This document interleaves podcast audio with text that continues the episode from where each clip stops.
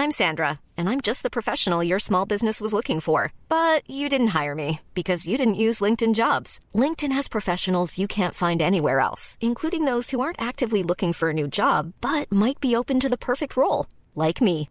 In a given month, over 70% of LinkedIn users don't visit other leading job sites. So if you're not looking on LinkedIn, you'll miss out on great candidates like Sandra. Start hiring professionals like a professional. Post your free job on linkedin.com/spoken today. Heraldo Podcast, un lugar para tus oídos. Noticias del Heraldo de México.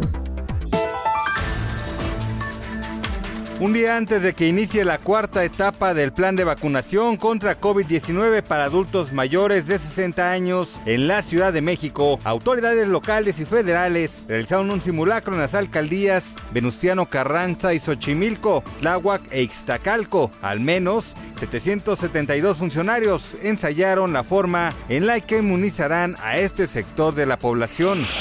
El presidente Andrés Manuel López Obrador indicó que las clases sí se retomarán de manera presencial en Campeche después de Semana Santa, por lo que en ese estado ya se llevó a cabo la vacunación de maestros contra el coronavirus. Otros estados que se sumarán a esta medida serán Chiapas y Sonora.